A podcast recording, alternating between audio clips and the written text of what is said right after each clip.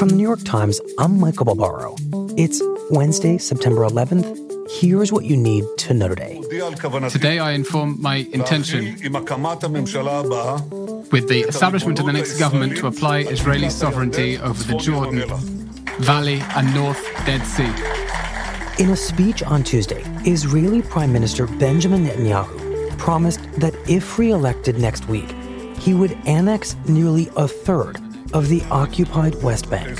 So I speak to you, citizens of the State of Israel, for the sake of future generations and future generations, give me the power to guarantee Israel's security, give me the power to determine Israel's borders. Thank you very much. Netanyahu, who failed to create a governing coalition after his last election, prompting a new one on September 17th, said he would take over the territory in the name of Israeli security and with what he described as the approval of the Trump administration.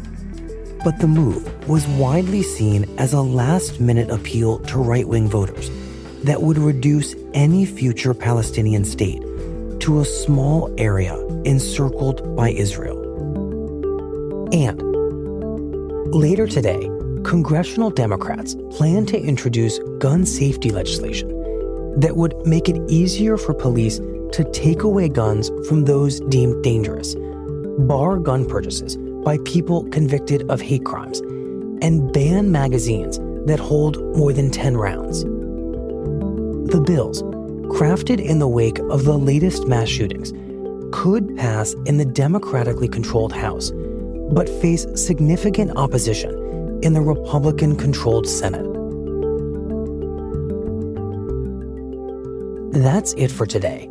I'm Michael Barbaro. See you tomorrow.